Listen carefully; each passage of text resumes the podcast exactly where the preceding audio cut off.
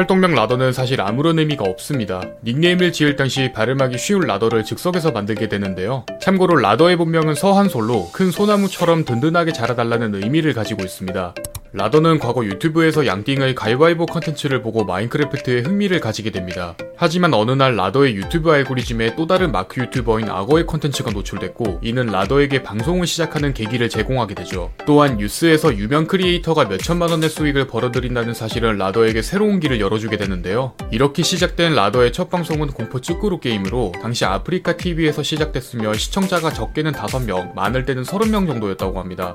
라더의 유튜브 채널은 2015년에 만들어졌지만 대중들에게 널리 알려진 계기는 바로 잠뜰TV입니다. 모드 상황극인 악몽의 대제에 출연하면서 잠뜰, 연다와 함께 좋은 케미를 보여주었으며 초반엔 간단한 역할만 맡았지만 시간이 지나면서 고정 팬들이 늘어났죠.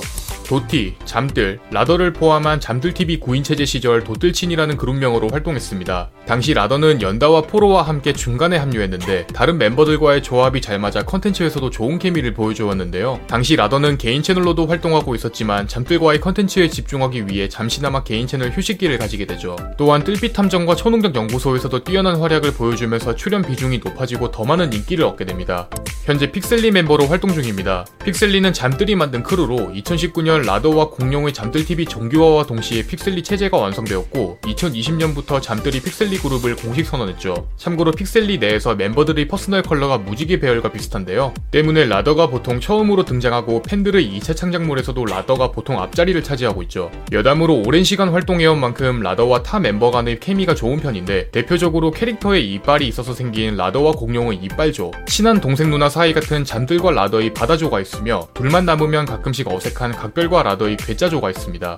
크리퍼를 상당히 싫어합니다. 라더가 마인크래프트를 처음 플레이할 때 싱글 모드로 광물을 캐고 있었는데요. 열심히 광물을 캐고 있던 중 뭔가가 뒤에서 다가오는 기분이 들었고 뒤를 돌자마자 크리퍼가 눈앞에 있었다고 하죠. 이후 크리퍼가 바로 폭발해버렸고 이때부터 크리퍼를 싫어하기 시작했습니다. 여담으로 과거 다이아 페스티벌에서 크리퍼를 왜 싫어하냐는 질문에 여러분은 벌레 싫어하지 않나요? 저도 싫어합니다. 라고 말하기도 했죠. 라더의 최초 캐릭터는 엔더맨 스킨을 사용했습니다. 그 다음 청록색 머리 캐릭터, 이후 뿔 달린 악마, 푸른 상어 스킨을 거쳐 지금의 용암 상어 스킨을 사용하고 있죠. 처음엔 다른 멤버들과의 차별점과 확실한 컨셉을 가지기 위해서 파란색을 썼지만 원래부터 붉은색을 좋아한다고 합니다. 때문에 캐릭터 컨셉도 이에 맞춰 빨간 상어 모자를 쓴 저간의 소년으로 묘사되어 있죠. 게임을 상당히 잘합니다. 리그 오브 레전드의 경우 탑라인 마오카이로 다이아 4까지 찍었으며 실제로 본인의 인스타그램에 달성 인증샷을 남기기도 했죠. 또한 덕계와 롤에서 1대1을 하면 진 적이 없을 정도로 실력차가 큰 편이라고 합니다. 여담으로 잠들, 덕계와 함께 폴가이즈를 플레이했을 때는 마지막 1등을 차지하는 데까지 2시간이 채 안 걸렸으며 이때 27시간 동안 한 번도 1등을 하지 못한 덕계는 폴가이즈를 접는다고 말했습니다. 라더는 중2 때 피지로 2년간 유학을 다녀왔습니다. 당시 제이크라는 영어 이름을 썼었고 즐거운 추억도 많지만 유학 생활 자체는 매우 힘들었다고 합니다. 참고로 피지 섬은 열대성 기후로 평균 30도를 웃도는 더운 날씨가 특징인데 이 때문에 라더가 지낼 당시에도 집 앞에 야자나무가 있을 정도로 더웠다고 하죠. 또한 바퀴벌레를 200마리 넘게 잡을 정도로 많았는데요. 당시엔 너무 많아 발견해도 아무렇지도 않았는데 지금은 적응이 되지 않는다고 합니다. 여담으로 유학 당시 라더는 아비샤라는 친구에게 생일 전 선물로 편지를 받기도 했죠. 목소리가 좋은 편입니다. 전형적인 중저음의 목소리로 과거 라더가 한 크루에 지원할 때 담당자가 라더의 목소리를 직접 듣고는 좋다고 얘기했다고 합니다. 실제로 라더의 영상을 보면 과거에는 장난을 잘 칠 것 같은 가벼운 느낌의 목소리였지만 지금은 중후하고 진지한 느낌이 담긴 섹시한 목소리라고 할 수 있습니다. 노래를 잘 부르는 편입니다. 라더 채널의 구독자 3만명 기념 영상으로 스탠딩 에그의 리틀스타와 고음주의 테스트를 완창했는데요. 비교적 안정적으로 부르는 리틀스타와 달리 고음주의 테스트는 후반으로 갈수록 음이 높아지기 때문에 힘들어하는 라더의 모습이 그림에 그대로 보일 정도입니다. 라더가 좋아하는 숫자는 7입니다. 직장 상사 토론 컨텐츠에서 처음으로 공개된 사실로 행운의 숫자를 뜻하지만 사실 좋아하는데 크게 이유는 없다고 합니다. 하지만 좋아하는 숫자에서 인스타그램 아이디에도 7이 5개나 들어가 있죠.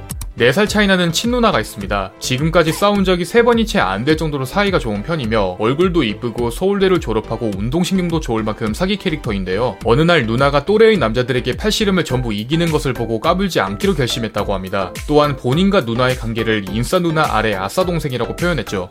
손이 굉장히 이쁩니다. 잠뜰, 각별과 함께하는 뜰로그 캐치 마인드에서 라더의 손이 클로즈업 되는 경우가 여러 번 있는데 트위치 스트리머 꽃가미도 인정할 만큼 손이 하얗고 예쁜 편이죠. 또한 라더는 왼 왼손잡이인데 해당 컨텐츠에서 혼자서만 샤프심을 왼손으로 빼는 모습을 볼 수 있습니다.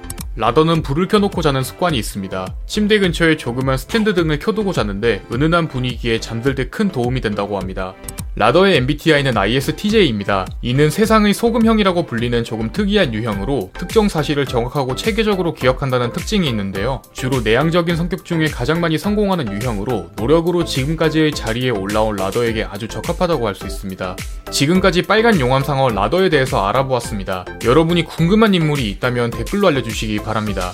공시생제해군 채널을 구독하시면 더 많은 인물 정보에 대해서 확인하실 수 있습니다. 오늘 또 이 영상에 시간 내주신 여러분들에게 감사드립니다.